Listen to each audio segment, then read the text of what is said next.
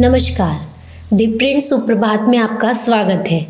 मैं अलमीना खातून आज पढ़ रही हूँ वीर सांघवी की रिपोर्ट, जिसमें वो बता रहे हैं पाकिस्तानी पीएम शहबाज शरीफ के बारे में। उनका कहना है कि पीएम शहबाज शरीफ का बयान यही दिखाता है कि पाकिस्तान के दिलो दिमाग पर अभी भी हावी है भारत।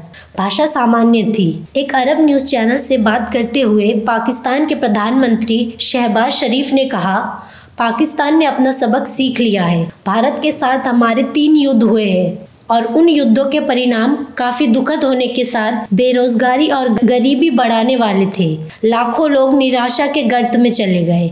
बयान का दिलचस्प पहलू यह था कि शरीफ एक आक्रामक की भाषा बोल रहे थे, जिसने अपने तरीके की गलती को देखा। एक भारतीय प्रधानमंत्री जो पाकिस्तान के साथ शांति चाहता था, वह इस स्वर या ऐसी भाषा का प्रयोग नहीं करेगा। हमारा हमेशा से यह रुक रहा है कि हमने कभी पाकिस्तान पर हमला नहीं किया या युद्ध के लिए उकसाया नहीं। हम पर हमला किया गया और पाकिस्तानी आक्रामक के खिलाफ खुद का बचाव करने के अलावा हमारे पास कोई विकल्प नहीं था। इसलिए हमारे लिए सीखने के लिए कोई सबक नहीं। आक्रामकता का शिकार कोई भी व्यक्ति कभी नहीं कहता। मैंने अपना सबक सीख लिया है। मैं अपने बचाव के लिए नहीं लड़ूँगा। केवल हमलावर ही कहता है कि उसने सबक सीख लिया है। युद्ध भड़काने की उनकी नीति ने उनके लोगों को सिर्फ़ गरीबी की ओर ही धकेला है। शरीफ के इस बयान पर कई प्रतिक्रियाएँ आई।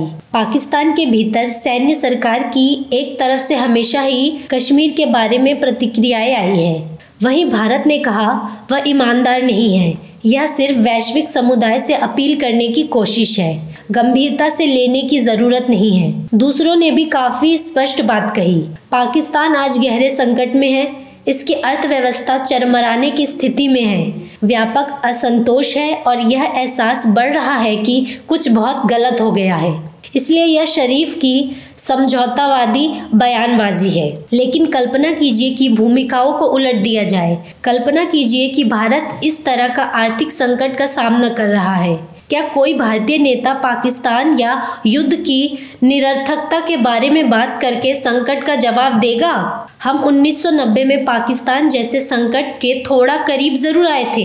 हालाँकि हमें आईएमएफ से मदद की भीख मांगनी पड़ी और अपना सोना गिरवी रखना पड़ा। लेकिन पाकिस्तान को लेकर हमारे मन में कोई विचार नहीं आया। हमारे मन में कभी नहीं आया कि हम अपनी आर्थिक समस्याओं को पाकिस्तान के साथ जोड़े। तो शरीफ का बयान हमें दो बातें बताता है। एक, पाकिस्तान खुद को भारतीय आक्रामक के शिकार के तौर पर नहीं देखता, यह खुद को एक आक्रामक के रूप में देखता है, जिसने इसका सबक सीख लिया है। और दूसरा, भारत हमेशा पाकिस्तान के नेताओं के दिलो दिमाग में बना रहता है। यहाँ तक कि जब उनकी अर्थव्यवस्था डूब रही थी, तब भी वे संकट को भारत के साथ युद्ध से जोड़ रहे थे। शरीफ का बयान जितना पेचीदा है, मैं भारतीय प्रतिक्रियाओं से भी उतना ही प्रभावित था। पाकिस्तान विरोधी भावनाओं को हवा देने की कोशिश करने वाले अजीबोगरीब समाचार चैनलों के अलावा ज़्यादातर भारतीय मीडिया ने पाकिस्तान के प्रधानमंत्री के साक्षात्कार को कवर किया, लेकिन इससे दिन की बड़ी खबर नहीं माना। अगर नरेंद्र मोदी ने शरीफ की तरह इंटरव्यू दिया होता तो क्या ऐसा ही होता? मान लीजिए कि भारतीय प्रधानमंत्री ने घोषणा की होती कि भारत ने अपना सबक सीख लिया है और पाकिस्तान के साथ आगे के संघर्ष से बचना चाहता है, क्योंकि इसने हमारे लोगों को गरीब बना दिया है। तो यह पाकिस्तान में साल की सबसे बड़ी खबर होती। भारत की संयत प्रतिक्रिया की राहत भरी ही है। कई बार भारत पाकिस्तान के बारे में चिंतित रहा है।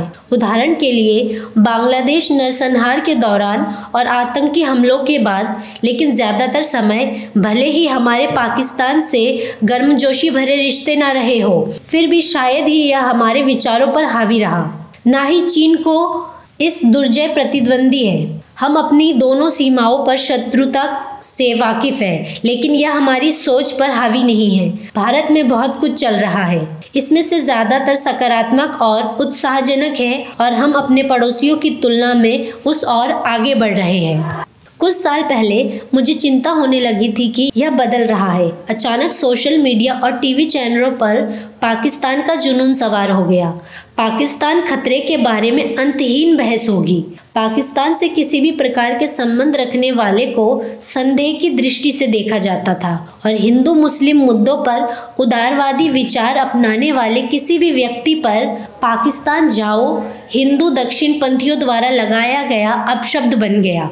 सोशल मीडिया के कम पढ़े लिखे ट्रोल अगर मुझे पाकिस्तान जाने के लिए कहे तो मुझे इसकी चिंता नहीं होगी। लेकिन मैं कल्पना करता हूँ कि कई मुस्लिम, जिन्हें इस तरह से निशाना बनाया जाता है, इसे उनकी देशभक्ति पर कलंक के तौर पर देखा जाता है। और शायद इसका इरादा भी यही है। पाकिस्तान पर कई तथाकथित बहसें और इससे भारत की आत्मा को जो खतरा पैदा हो गया है, वह मुस्लिम को कोसने से ज़्यादा कुछ नहीं था। जो कि सांप्रदायिक भावनाओं को भड़काने और अल्पसंख्यक को अलग करने का एक तरीका था। सौभाग्य से इस तरह का समय बीत चुका है।